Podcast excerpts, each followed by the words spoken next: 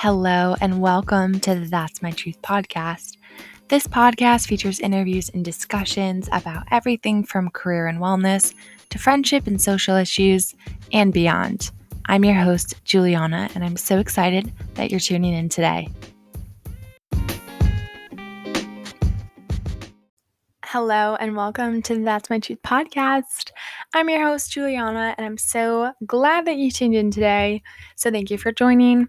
If it is your first episode, welcome. If you're a returning listener, welcome back. Thanks so much for tuning in. I am recording this today from Connecticut, where I'm visiting my family for a few weeks. So, a little change in scenery, but this episode will be released on Christmas Eve. So, if you do celebrate Christmas, I hope that you have a safe and happy holiday, even though things may look a little different this year.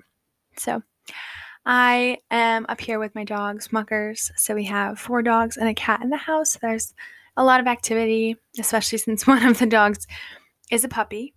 Um, but I will now let's get into the episode. So that's a little catch up. Um, so today's interview is with Karina Carlson from Well Read. She is incredible. So I know that you will enjoy this episode. It's very inspiring and she shares a lot of insightful, inspirational little bits. So I hope that you enjoy this interview. So, hello, I'm very excited today. I'm joined by Karina from Well Read. And to start us off, Karina, why don't you introduce yourself? Absolutely. Thank you so much for having me. So, like you said, my name is Karina. I'm the founder of Well Read, and it's been uh, it was it's been since 2018. So, been a little over two years since I founded it. And what Well Read is, we are a community of people who meet right now on the internet, uh, but previously met one to two times a month in real life. And what those events and gatherings were were one half physical practice wellness practice. So that happened at the beginning. So that could be anything from barre, which I teach, yoga, a high intensity interval training, to something a little bit more holistic, like a guided meditation or a Reiki energy healing. So we do that collectively at the beginning to really connect us as a group, even if we don't know each other. And then in the second half of the event is an article discussion, hence well read. So the articles are curated based on what's really topically relevant at the time. And the reason that I selected articles was because I wanted it to be accessible from both a financial and a time perspective. Um, I've definitely been guilty of being part of too many book clubs and showing up and being like, my favorite part was the first part because that's what I read. so that's what Well Read is. And right now we're in sort of a transitional stage, and I'm happy to t- speak a little bit more about that. But that's me. I know that we've been trying to get this conversation on the books because I just got done with an almost three month cross country road trip, which I can speak to a little later too, if you'd like. Yes, definitely. That sounds awesome. Your road trip. I'll, um, we can talk more about that later on. Um, but it's funny as you were describing well read, it kind of describes me of how you end every yoga practice with shavasana. Mm-hmm. I know there's like scientific backing to the benefits of shavasana, but um, it's just very interesting. You do the activity first and then you reflect and kind of digest everything. And I think that's such a nice balance. So I love that. Um, so, my first question is what inspired you to start Well Read? Yeah, I was at a very transitional moment in my life. So I was leaving a job and beginning a new one, but there were um, legal reasons why I wasn't allowed to start my my second job. Um, so there was a three month window where I was very fortunate that the job that I was incoming was really generous and said, you know, we'll wait for the three months to make sure that we're sort of above board. It was awesome. Um, that company was the Atlantic, and I have so much respect for them. I had an amazing experience there. I'm no longer with them, but um, it's like the ex where you're like, I really loved you, and you were great, and it's really not you, and it's not me, um, and I'm so happy for our memories together. But like I said, that there was this sort of three month limbo period, and I had just come off of being an event planner and associate creative director for a media company. So I had the skill set to to do events. I had time on my hands. I'm inherently a creative person, so there was this perfect vacuum of space, time, opportunity uh, for me to explore this side of myself. And this was also on the heels of my dad having a stroke a couple of months beforehand. And that was my first brush firsthand with seeing the fragility of life and seeing how truly a moment can change everything. I think that you see it in movies, you read it in books, and it touches you because we're empathetic beings that are inherently connected. But when you see it happen to somebody like your dad or your sister or your best friend, it hit it hits it hits different. I mean, I remember you know being with him in the hospital and him not being able to speak to me and you know him looking at me and i could see that intellectually he was there but he wasn't able to communicate with me what he wanted to say. Um, and i think important backdrop is that this is the person who taught me how to communicate who taught me how to read and instilled in me a love of reading. I have very vivid memories of us you know reading the harry potter series together him early on reading to me because i couldn't quite yet. And then as as i grew older me starting to read a little bit. And he also instilled in me a love of moving my body. He ran marathons, he played soccer, and to see somebody go from fully capable to not able to speak and move your body, I think jars you in a way and puts a lot of things in perspective that I think, you know, this year has done for so many of us too. And Well Read is an homage and a love letter to him but also to me and my body, to you and your body, um, to you and your mind. So that's again sort of why there was that structure that I put in place where we do something really good for the physical body, but then we also flex this amazing creative muscle that we have in our heads, our brains. So that was the inspiration for it, and it's evolved over time. But I hope that answered your question. Yes, absolutely. That's um Thank you for sharing. That yeah, that's very moving. I guess I'm just curious, how is your dad um, today? He is doing much better. Oh, I think you know um, he's different. Mm-hmm. You know mm-hmm. where where once we would, whenever we would go down to visit him in Asheville, which is where he retired, we would go on hikes together as a family. Um, and now that looks a little different. He's regained his ability to walk, which is incredible, an incredible feat, especially after a severe stroke. He's able to speak again, albeit more slowly. Um, he's able to write again. It's really, it's really messy, but he could do it. Um, and I think that that's again a testament to the fact that he loves all of those things that he taught me to do and cherish so much. And so now, again, seeing how he's been able to recover it, but it's never the same, also reinstills the fact that it's precious, all of these things that we're able to do. Definitely. Wow. Thank you for sharing again. Oh, that's um yeah. um okay, so I know that well read is your full-time job. So I was, well, I know you have other things that you do, but like this is your primary focus. So I'm just curious, what has it been like taking on this this project full time? Yeah. So again, you're catching me at a really interesting transitional period because like I had alluded to at the beginning of this conversation, I left the Atlantic early this year. I had enough opportunities coming up with Well Read that I thought, you know, now is the time I am not married. I do not have a mortgage. I don't have kids. Like it's just me. So like the time is nigh.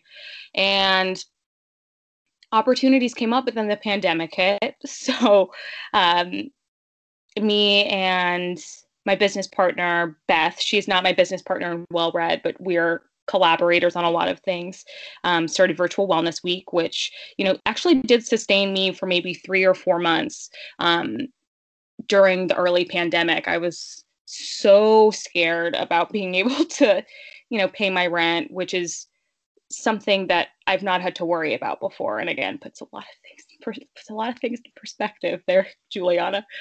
So that was a big pivot, and I have to say that I think a lot of times, and I, I too did this, I put entrepreneurship on this like really beautiful pedestal where I don't think anything belongs, you know. Pedestals make things untouchable, make things delicate, make things seem perfect and it's and it's not. So after this road trip, which I eventually took because again opportunity aligned, my lease was up. Um, my partner Isaac had sort of reached the end of his rope with his job and left. And we we thought again we don't have a mortgage. We're not married. We don't have kids. We're going to go on this road trip now. And we lived out of a van. So we thought it's also probably the safest way to travel. We're not going to see anybody. We'll live out of the van. We're going to camp. We're going to we're going to cook all for ourselves. So this is a long answer to your question but oh no i love it. uh, now i'm realizing that it doesn't have to be all or nothing with entrepreneurship. And I'm actually in search of full time jobs again because I found that right now in this season of my life, I'm craving a little bit more stability and I'm craving the feeling of both of my feet being on the ground. And that's not something that at this very juncture, in the middle of a pandemic, or going back into a shutdown, I don't think is feasible for me to do, especially with a lot of like the emotional things that I'm going through. And I think that collectively we're all going through. I think that it's a a huge success to just continue to survive and keep your head above water. I think that we have unrealistic expectations as a society about what's going to be coming out of right now. So, to pull a collective thread through, I began the year ripe and ready, prepared to like really give entrepreneurship as a 100% deal, a full shot. You know, in earnest, I think I, I truly did it and did it successfully for the first six months. And then realized that my priorities had shifted. And that's okay. And that's not something to feel embarrassed about. Um, took this road trip, which was really freeing and opened up my eyes and gave me lots of perspectives in many more ways. I've never been more thankful for indoor plumbing. But now I, I'm looking for there to be an opportunity for me to both be stable and to be creative and playful. So that's where I am at this current season in my life. Wow. It's interesting hearing about how things started at the beginning of the year and how they've changed. So, I guess you were talking about some of the emotional things that you were going through. And I know that you posted um, from the Well Read account that you were having some challenging feelings while you were on the road. And mm-hmm. I'm just curious if you can talk a little bit about those and because right now it seems like you at least telling this you're able to articulate your feelings and it seems like you have worked through them but i'm curious kind of what that looked like yeah um, i'll give you a very crystallized story which is when i actually took a very concerted break from putting anything out there in the well-read world. And i'm i'm getting ready to as i've been able to have some more time to be introspective introspective dip my toes back into the water. But there was a moment when we were in right outside of portland oregon. So arguably in my favorite neck of the woods of our country in the pacific northwest. And i was in the back of our car in a very like public parking structure. We had just posted up there for the evening. And I had just gotten a moment for myself for the first time in like a month and a half. I love my partner, but we were living together in a little, in literally a minivan, a Chrysler Pacifica, not even one of those sexy vans that you see revamped on the internet. and I was like, oh my gosh, okay. I can breathe for a moment. I haven't been able to be by myself for over a month and everything is crammed. I have a Tervis tumbler filled with old coffee and as i'm trying to like stretch out and relax i kick it over and like coffee gets all over our blankets that we had just done at a coin laundry and i and i lose it. Like i begin dry heaving. I've had i've had anxiety attacks in earnest in the past.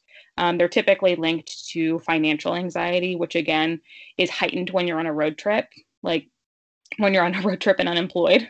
Um, but this was the first one that I had on the road and it was like an explosion of everything. And again, even though I was in my car, we were in this very public structure, like of, of, a parking structure. And I was like, people can see me. Like, I'm on this amazing journey that I'm so privileged to go on. How lucky am I to get to do this? And I still feel heavy. I still feel anxious. I still feel all of those things that I felt about money, about my future, about our collective future um, before I went on this trip. And again, I, I had this very romanticized idea of like, when I go on this trip, no worries, like Hakuna Matata, like it's all good. And I think that the post you're referring to is is the quote that has been attributed to many different types of people, but in summation, it's wherever you go, there you are. Like you bring your shit with you. And I certainly brought all of my shit and put it in a minivan and tried to tuck it away into a little corner of it and act like it wasn't there, but it was. So I think that that was such an such an illustration that you can run but you can't hide from yourself. And another huge thing is that a lot of these feelings have been bubbling up recently because I just, let's see, I have a tracker on my phone. I think it's been 210 days since I actually stopped drinking alcohol. And so when you also take these tactics to numb yourself off of the table and they come to the forefront, and again, there's nowhere to freaking run. Like, it's not like a recovery thing. It's more like I'm choosing to to not do this and I don't have an end date in mind, you know, where mm-hmm. whereas when I had done like sober January or sober October or had done like month stints where I just wasn't drinking, I knew that there was an end in sight. And ironically, everybody was like, So what's your first drink gonna be when oh, you're yeah. doing this like month long thing? And it's like, how ironic is it that like your reward for not doing something is then doing it? Yeah. Um, like whole 30 people plan to like eat all the things they weren't eating that month. Yeah, yeah, yeah. Mm-hmm. I've done I've done Whole 30 and I've done exactly that. Um, mm-hmm. But I was really curious about what life would look like during quarantine when I wasn't able to like self medicate and mm. and drink. And I thought like what better opportunity to do it than during quarantine when like we weren't going to bars and like we weren't going to beer gardens and when that wasn't so central to to being social mm-hmm. and i'm a little nervous about like going back into the real world but i think that that's also been a really good good thing to introduce because it requires me to do something that most people don't do and hold to my guns and like not offer explanations. You know, I don't drink and owing nobody anything. And that's really strengthened me being able to say, like, I'm not doing this and I don't need to give you six reasons why I'm not. Mm-hmm. I'm just not. Um, so that's been an interesting element of quarantine. And like I was talking about before, I think drinking like has always exacerbated like any mm-hmm. mental health struggles that I was having, but for a little for a little while it made me feel better. And so now not only I feel like not having that crutch not only like takes away that little moment where I, I felt like, okay, like it's all good, but amplifies the mental like mental health things, but I think it also gives you an opportunity to be like, wow, my anxiety really needs me right now. wow, my yeah. compulsive uh, tendencies really need some tender loving care and really need to be addressed. Like, what's triggering this in me? What's bringing this up in me? So, I think it's also, and I'm so grateful that there's more conversations about people who choose not to drink. Mm-hmm. I think that hearing stories from people who are in recovery and sobriety is so valuable. That's a really brave and life saving choice to make. I think that hearing stories from people who just decide that it's no longer for them is valuable.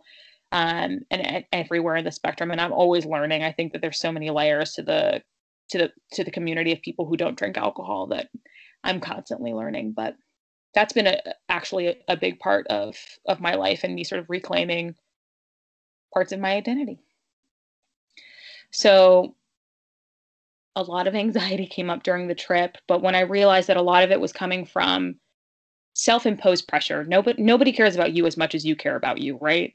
Um, self-imposed pressure about I'm going on this trip for well read. I need to like really make the most out of this content, like take these photos, figure out how to do reels. Maybe should I get on TikTok? Like these are the these, these are the thoughts going through my mind.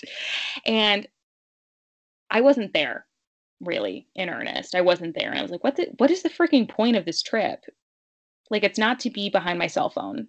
And you know, if people miss seeing me on the well read account there, like amazing. But it's not going to change any, you know, it's not going to ruin anybody's life if I take personal time for me. And I always feel really appreciative when I see people model. I'm taking time for myself. This isn't this isn't good for me right now. This isn't fun for me right now. Um, and the internet's a weird place to live in right now. Instagram is a weird place to be because it's supposed to be this idealized version of your life that we're living. And we're right now we're in this landscape where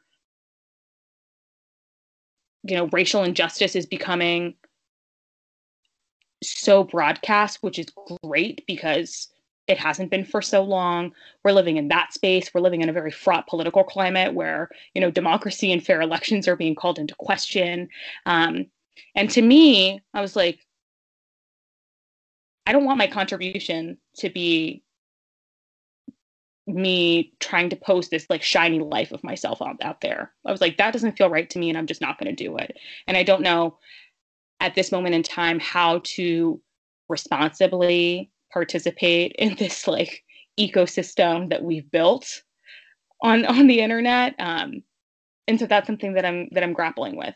But again, a very windy answer to your question, but I hope that there there's some helpful info in there. I think all of this is is so helpful. Um, I think when I it's it's interesting when I reach out to you, I like, oh, she's so cool. She has this, you know, this company. Like that's mm-hmm. so. Um, that's what I like would love to do someday. And I mm-hmm. think you actually being honest about the challenges that it's brought into your life, especially, yeah, during this pandemic. I mean, like having to worry about your paying your rent for the first time, that's something that's unfamiliar for a lot of people. So, mm-hmm. no, I, I think this is so valuable. Um, and thank you for opening up because there's a lot of a lot of personal things that you're sharing and yeah i just really appreciate it but i mm-hmm. think it really speaks to not only with social media, but just the whole like, how are you doing? Oh, I'm doing well. And there's so much to uncover beneath that. So I I mean, I really um just listening to you talk, I feel like you are just a very genuine person and I can it seems like you really do the reflection, like the the work mm. deep down.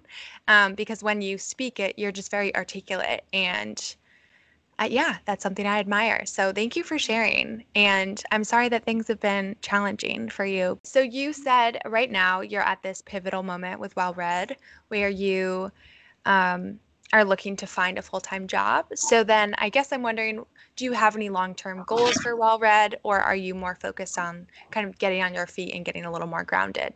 Yeah, I think that I'm looking at both at the same time right now. I think that in the short term, I'd like to get to a point where I'm not in this like financial scarcity mode, which is something that, well, financial scarcity mode is something that I live in and I have lived in since I was a child. Um, and the beautiful and painful gift of this is that I have to really grapple with my worth as a human being right now, not being tied to money which is a lesson that I think I've been uh, presented over and over and over again, and many times made decisions based on like, well, what will make me the most money? And done what would make me the most money and ended up being like I just put on golden handcuffs there. So right now my goal is to find a full-time job that feels like I'm getting paid fairly, that feels exciting and feels right and doesn't feel like I'm I'm making it out of desperation financially, which has been what I've done a lot of times and I will underscore this by the reason that I'm able to do this right now is because I am, you know, living at home with family. And that is something that I can acknowledge that I'm so grateful to be able to do. I mean, again, it confronts us with this imposed plan of like, you're almost 30. Like, shouldn't you own a house? Shouldn't you like be engaged? Shouldn't you, you know, you can insert whatever like artificial timeline upon upon that age. But I'm really lucky that I have a family where I can where I can stay here and know that I'm safe and know that I'm taken care of and that I have the luxury of waiting for a job that that feels exciting to me. So that's like priority number 1 right now is stay, staying true to the vision that I have for my life that I've really reflected on um, and being patient and not making a decision, like I said, out of financial scarcity mindset. And my vision for Well Read is for it to continue to be something that I feel creative with. You know, a lot of times in a job, at least the jobs that I've taken, some of them have not been super creative, and it's been such a creative outlet for me. I think that a lot of times when you talk to people who feel grounded and centered and happier more times than not, they have something that's just for them. And so right now, I'm looking for a way to get back to well read where that's what it is for me. I think I lost my way when I was living my whole life on the internet, as so many of us are right now. I really lost my way. I let it be I let it be everything instead of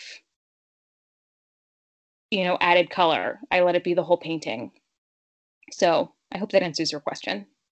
Yeah, no, it definitely does. Um, so I think I, I'm, I mean, I'm kind of reflecting as I go, but yeah, um, I, I think that this, as as I'm listening to your story, it's just like this is all part of your like well-read journey, right? Mm-hmm. Like I think well-read in your life, it sounds like you've really put a lot of thought into what you want things to look like, and I just feel like well read will be so much better because of that, right? Like you mm-hmm. acknowledging and finding that balance. Um, because it's interesting because that was going to be one of my questions is how do you balance work and relationships? And also, I think something we can add in there is like the desire to be creative and independent. Mm-hmm. Um, and it sounds like that's something you're kind of still navigating or trying to find balance in. Yeah, and I have a sneaking suspicion that it will be a song and a dance for the entirety of my life because there's going to be new elements that get folded in there.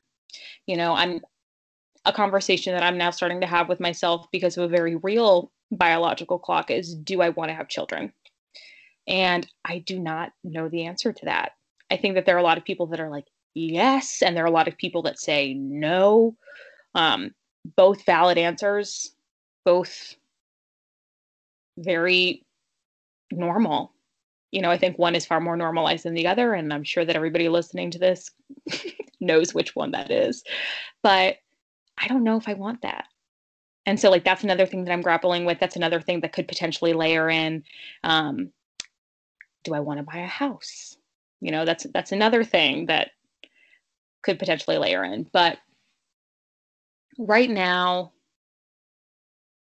everything is fluid because I don't have a very like I don't have a very structured day. So again, because I have the luxury of not having to worry about where my rent comes from, I'm trying to get into the practice of okay, like what do I need to do today? And when do I want to do it? So, for example, at the beginning when I, when I right when I got back from the trip last week, I was like, I'm gonna make my day look like a nine to five. I'm going to do my workout at eight. At 9 a.m., I'm going to like read my newsletters and then I'm going to find the people that I need to connect with on LinkedIn for potential jobs. And then I'm going to write the cover letters and then I'm going to, do it and then like, you know, I'll end a little early because why not get crazy? End at 4 p.m. And then that'll be that. And that didn't work. Like every time I try to impose something that I think I should be doing, like it just it doesn't work for me. So I'm trying to be a little bit more fluid. Um, but I think your your question is more about how I can answer I can answer that about how I did it in the past when I did have a full-time job. I was doing well read. I teach barre classes as well at barre3 in DC.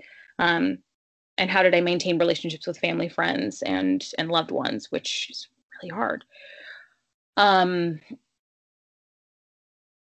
and I think there's always one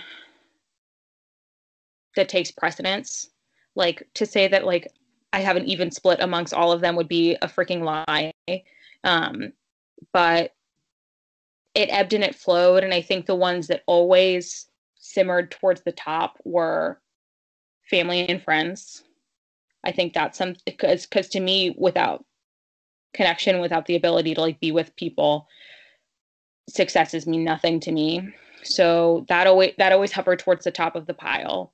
And then I think you know, I think it was because of like the job and again, like I love the company where I was, but like in terms I'll I'll answer your question about balance and take it to a rewind of when I had a full-time job and was balancing well read and relationships and teaching barre. And in truth, nothing was ever perfectly balanced. In some moments, certain sectors of my life got more attention than others, and it was normally the ones that were a little bit more on fire than than the others. Like those are those are what got attention. But I think the thing that stayed consistent was that family and friends stayed at the top of the pack consistently. I'm a very relationship driven, relationship centric person. So those always stayed at the top of the pack and then everything else sort of had its season and honestly i think that it sort of went by in weeks when there were event weeks leading up to it marketing getting all of my logistics in place all of that stuff well read took precedence over perhaps my full-time job and i would sneak time during lunch you know i would take those extra minutes where you know you're sitting at a desk for the entirety of the day. You're not going to be working for 100% of that time. I would sneak time there. And then barre, thankfully, I knew when that time was scheduled. You know, I, I knew when I was going in. I think I do a lot of work to make sure that my classes feel authentic to me, that the music is good, that the choreography is engaging but accessible.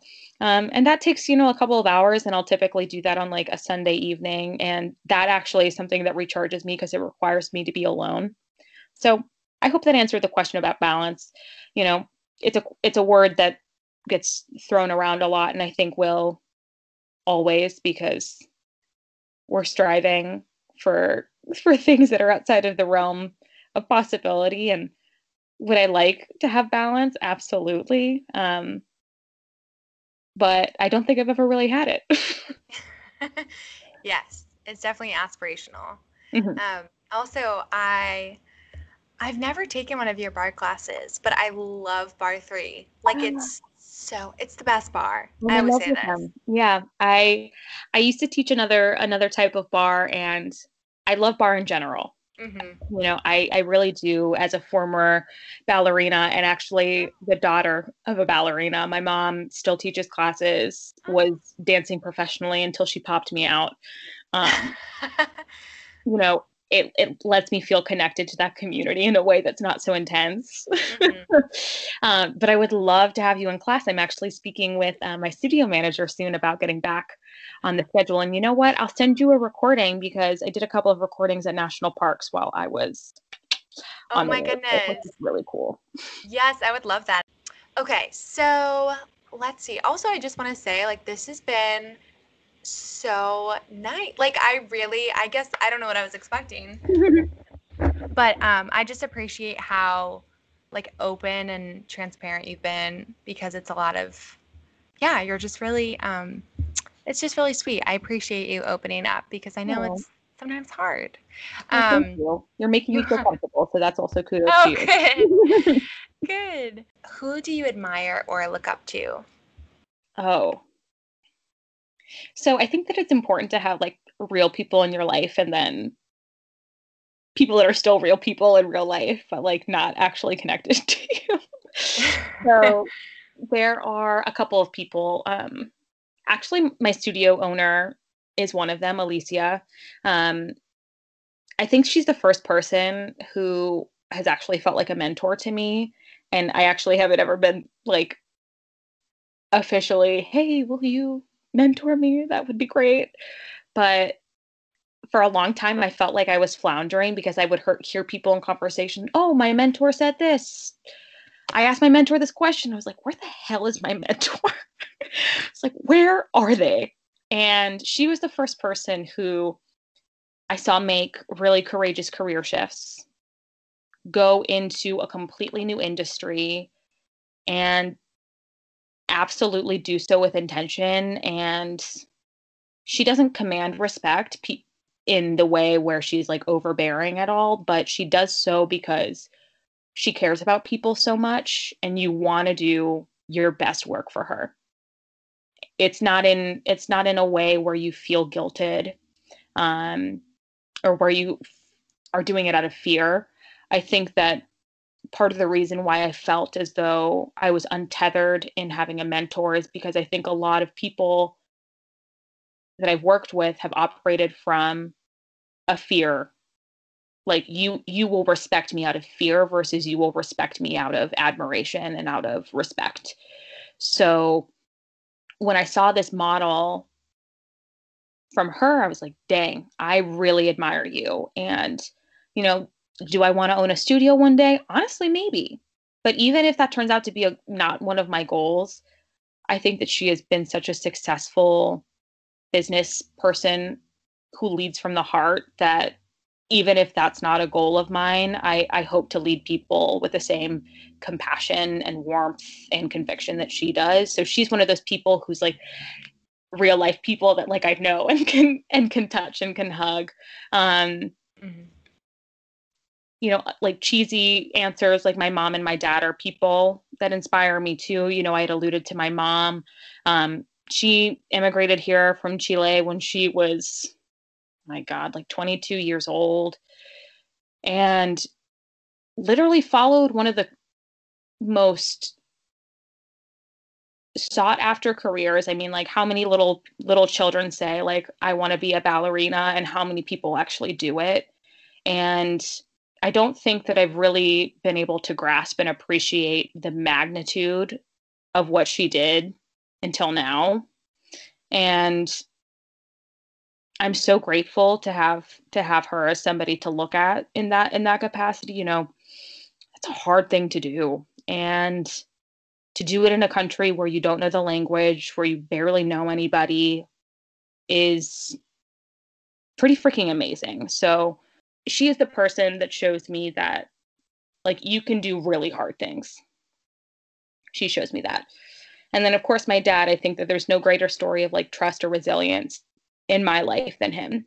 You know, he's had many health struggles and has a lot of has a lot of faith in the universe in himself and has gotten himself literally back on his two feet and and back and communicating with people after you know a heart attack after leukemia after a stroke. And i think those are things that i mean i know those are things that kill people that debilitate people. And i think that his spirit is so strong that he didn't let that he didn't let that happen. So those are the three people i think like within within my tangential corner um, i can look to. And then i mean i'm actually having trouble thinking of somebody like a celebrity or like a philanthropist or or anybody um actually no i actually do have a lot of respect for um AOC. She's actually somebody who I think of a lot when I think of somebody who lives their values. And I think that she could be considered a a controversial pick, but I I think that she is somebody who walks the walk in the fact that she has real life experience. You know, she was in the service industry, which is really challenging and is something that a lot of people do and is working so that people are living with dignity. You know, that's something that's very important to me as well. She sticks to her guns and she sticks up for herself and for other people, really unapologetically so. And she's also a champion for our environment, which is a huge passion point for me and is something that I've talked about with Well a lot. And I think that being in DC, she's also somebody who feels super like aspirational, but not so far away. And she's, I think she's she's bucking so many she's bucking so many norms, which is doing a service for everybody. You know, you don't have to be an old white man to be a congressperson. You know, like you don't have to have had political experience. Like you can be a waitress who fell in love with politics, volunteering for a grassroots organization, a grassroots campaign, and then start one of your own. So those are my answers. I love that. Yeah, she's very inspirational. Mm-hmm. And your family also sounds like both of your parents both sound very inspirational as well. I love so. them. all about those relationships. Yeah. um, I know you mentioned you're at the end of your 20s. Mm-hmm. So I'm wondering do you have any advice for friendships and relationships in your 20s, especially as you're acclimating to life as an adult and that transition? I've thought about this so much recently. And as I'm nearing this weird end of an era that I think is like not even the end of an era. Um, and looking back at me exiting college, I think I would say just because you were really close friends with someone at one point in time does not mean that you need to remain close always. You can love somebody from afar and establish boundaries. Um, it's not about quantity. Like if you're friends with everyone, like you're not really friends with anybody because then you're not really being yourself. um, you're kind of like acclimating and being a chameleon. And that's definitely something I did when I was younger. I, I think that I've been a social chameleon um, for a great part of my life because something that I've been grappling with now, and I think I will continue to grapple with, is being like a mixed race kid and you know, acting you, you know like the kids around me to try and fit in and never really feeling like i fit anywhere. So i think that definitely led me to tendencies where i would just try and, and please the people around me. And i thought like if i have a lot of friends and that means that i'm likable that means that i'm okay that means you know that i'm that i'm cool uh, so that's definitely how i felt for a really long time. And as i'm getting older and realizing that you know people will fall by the wayside the more true to yourself you become um, is not a bad thing. Can it be painful? Yes.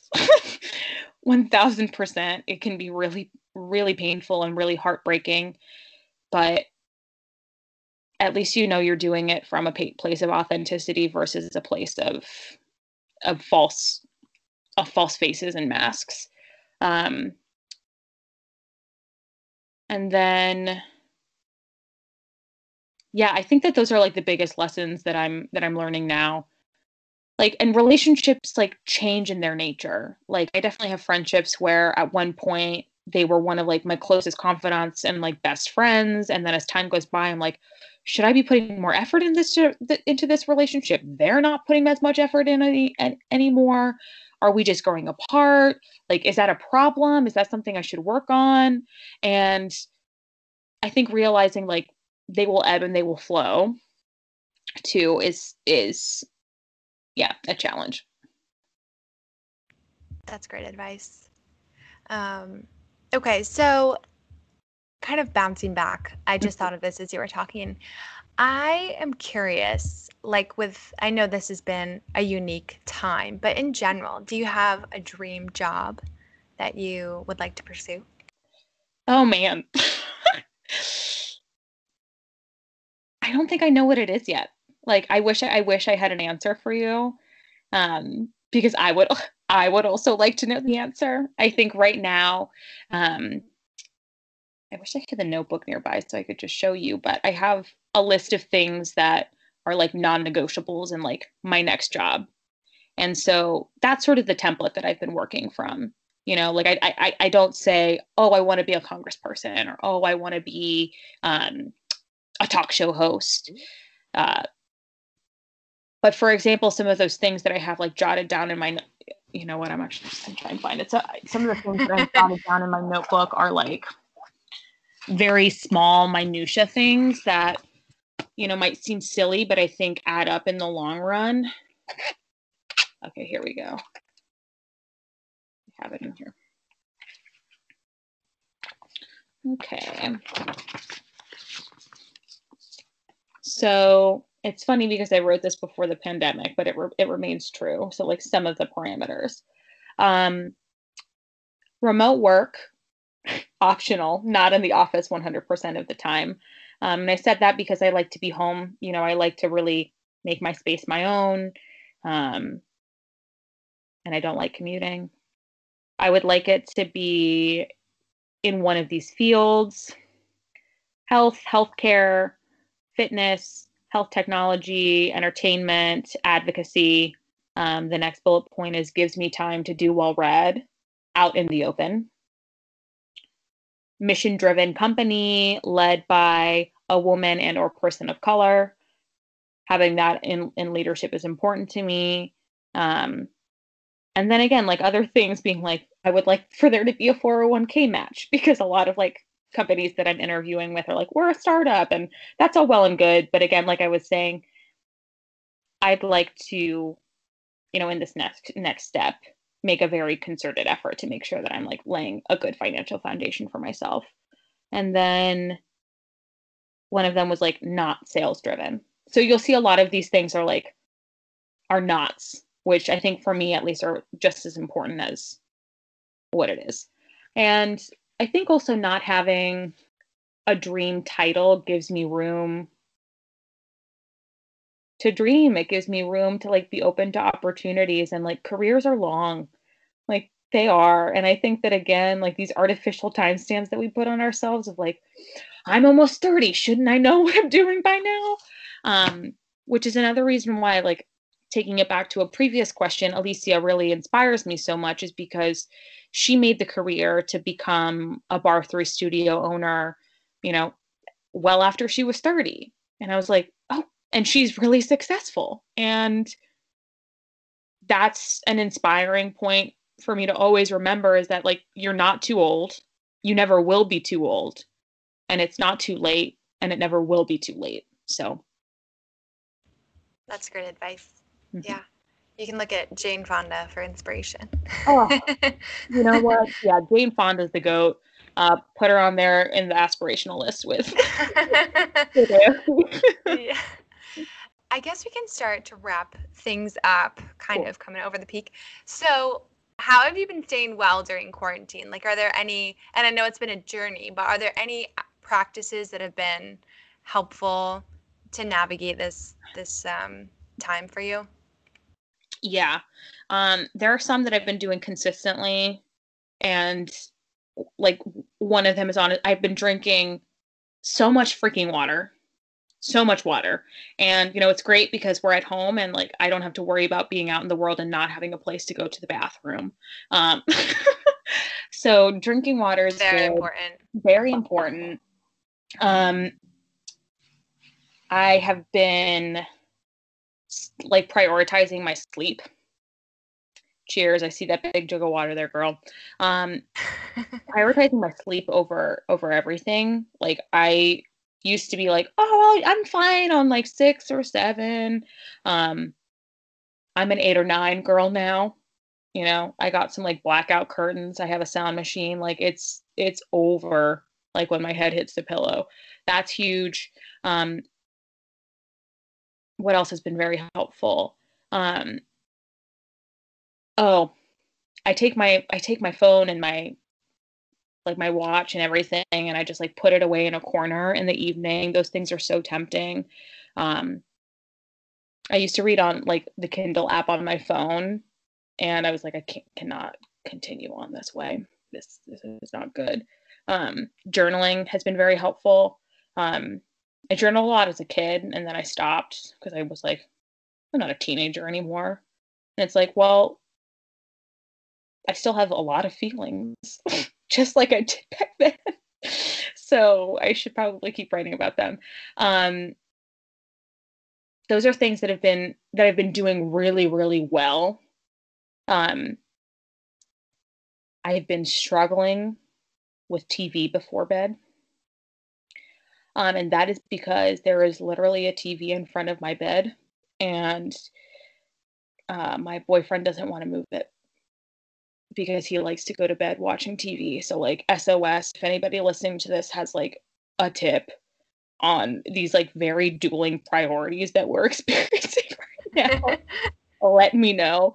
Um, but that's something I would like to do better. Um, because that's just like I can fall asleep quickly, but I don't want like the last thing that I've done before bed to to have been watching Great British Bake Show as adorable and uplifting as it is. mm-hmm. A great choice, at least. okay, so what are some of your favorite books or things that you books that you think people should read? Okay, um, I'm actually reading it right now. It's a very popular book, so um, I'm sure people have heard of it. Mating in Captivity, really by Esther Perel. So she's a, a sex and relationship um, expert and PhD. She has a really wonderful podcast called um, "Where Should We Begin," and I think each episode is a is a is an examination of a set of patients um, with their consent, of course. But mating in captivity is about um, sex and relationships when you are in like a monogamous relationship.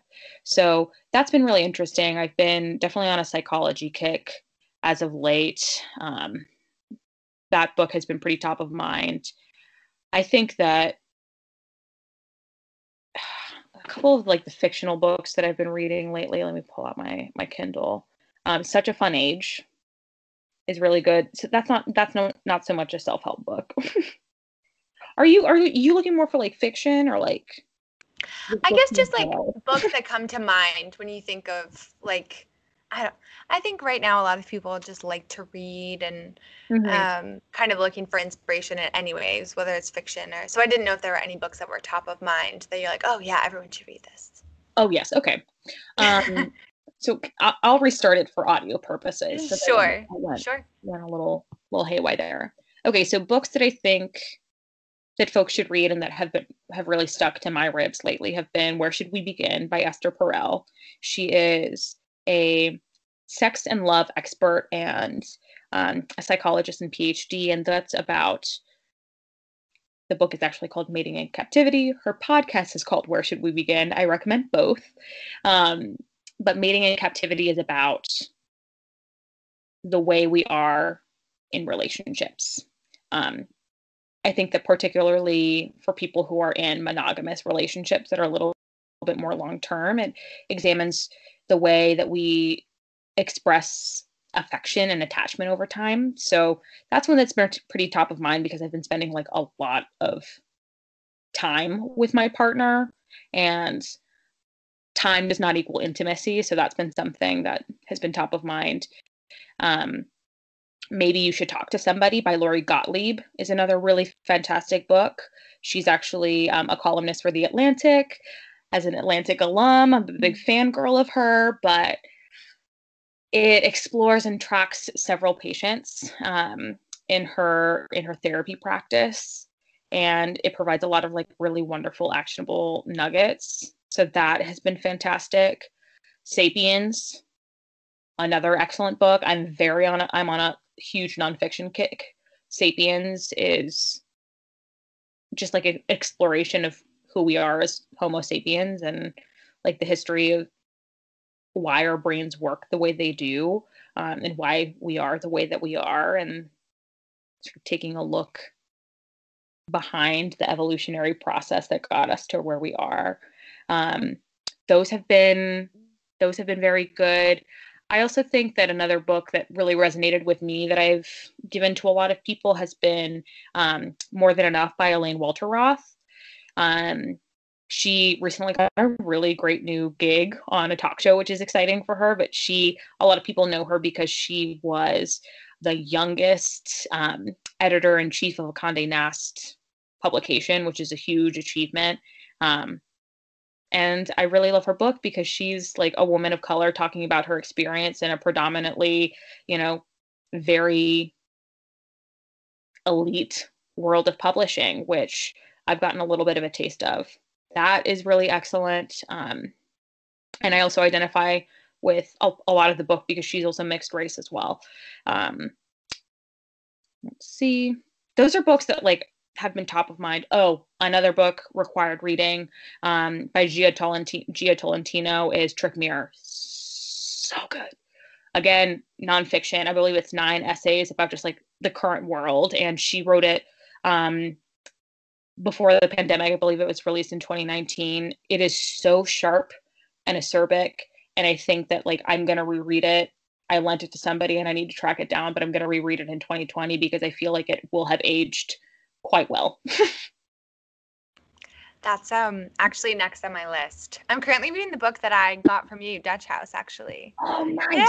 Yeah. Okay, Dutch House is um, so good. I follow Jia on Instagram and I just think she's like the coolest person. I have not yet read her book, but I do own it. very, very cool. Um, mm-hmm. Let me know once you read it. My favorite okay. essay was the last one. Oh, yeah. this is good to know. Okay, I mm-hmm. love essay essay collections. Me too. Um, but she's so interesting. Like she's from Virginia, I think, or she went to yes, UVA. Yes, which I did too, and I was yeah, like, oh. cool. and she also did Peace Corps. Like I've listened to interviews with her, and she's so interesting. I think she did it like in Kazakhstan, and yes, she had to, she had to get evacuators. It's she touches on all of it in the book. If you if you oh, like really? her interviews, I think that you'll really enjoy reading her book. Okay. Yes, I'm really looking forward to it. So, okay, so just some closing questions. And this is, I feel like you've touched on it a little bit, but I do think it's interesting to kind of wrap things up with. What are your goals over the next five years? Hmm. Very general. Right. I, and a lot of these goals are like not measurable, which is challenging. So I think the first goal is to get into a more abundant mindset about finances because I've alluded to this. My mom was a ballerina. My dad was a tuba player. Both very creative, uh, but was not, not a super stable like financial upbringing. And I was never wanting for anything, but I was also very keenly aware that we were always sort of like on the edge. Um, so I would like to get to a place where I'm not, my decisions are not holistically ruled by finances. Um, and that does not mean that I'm rich by any means, but I would like to get to a place where I feel rooted in my self worth. I feel like I've learned about finances, which has been a real challenge. I think that, like, when finances are this huge behemoth of a thing that you're like, that's for people on Wall Street, that's not for people like me. Um, when they feel so far away and scary and out of reach, they remain those things. So um, I think also learning about stocks, learning about investing um, are things that will help me feel like I'm a little bit more in control. So in five years, I'd like to be in a more abundant mindset about finances. Um, I'd like to have found a city where I feel like I'm at home. You know, I've been in, I've actually, I've been in the DC metro area for a really long time. I grew up here. I went to UVA. Um, I left for a little while to do Teach for America, and then I came back. Um, and I'd like to find like a new city. I feel like after having been on the road, that's calling to me. Um, I do not know where that is at the moment, but I hope that in five years I will have found it and started to build a community um, a community there, which would be really nice. I would love to. Yeah, I mean, it's hard because, like I said, like right now I'm thinking more of what's the next best step for me? Like what's the next right, right step? Um, and I have a lot of respect for people that have like huge five year goals. Like in five years, I want to save like X amount of money. I want to buy a house. I want to do this. I want to do that. Um, but I think that this year has just like stripped me so raw and stripped so many people so raw that right now, um, my focus is on the next right step. Definitely. I think it's interesting your answer about finances really speaks to how financial health plays into your wellness, like your mm-hmm. overall wellness, or I guess financial wellness of sorts. But um, yeah, I mean, I think those are great goals, and I that's why I like that it's a, a general question because it's open to interpretation. Cool. and then the last question is how can people support you and well read? Yeah i mean like right now as i said we're in a transitional state so just like follow us on the things. That would be super helpful. Um, and i'll send them to you but everywhere it's just this is well read. One word all lowercase and yeah, so that's on Instagram, that's on Facebook, that's also the website is thisiswellread.com. You can sign up for our email newsletters where once I figure out what the next right step is heading into the new year, there will be an announcement. But you can find me there, and then I'll also send you my personal account, which is just Karina underscore underscore Carlson on on the gram. But that's sort of where we are right now. I think we're all in an interesting transitional period where we're reevaluating what feels right, what feels important, what feels responsible. You know, I think that being both a conscious consumer and contributor to the internet culture that we've built and that we rely on right now has been very top of mind for me and I think top of mind for a lot of people. So you'll be getting updates later. So right now I'm just conscious about what those will be.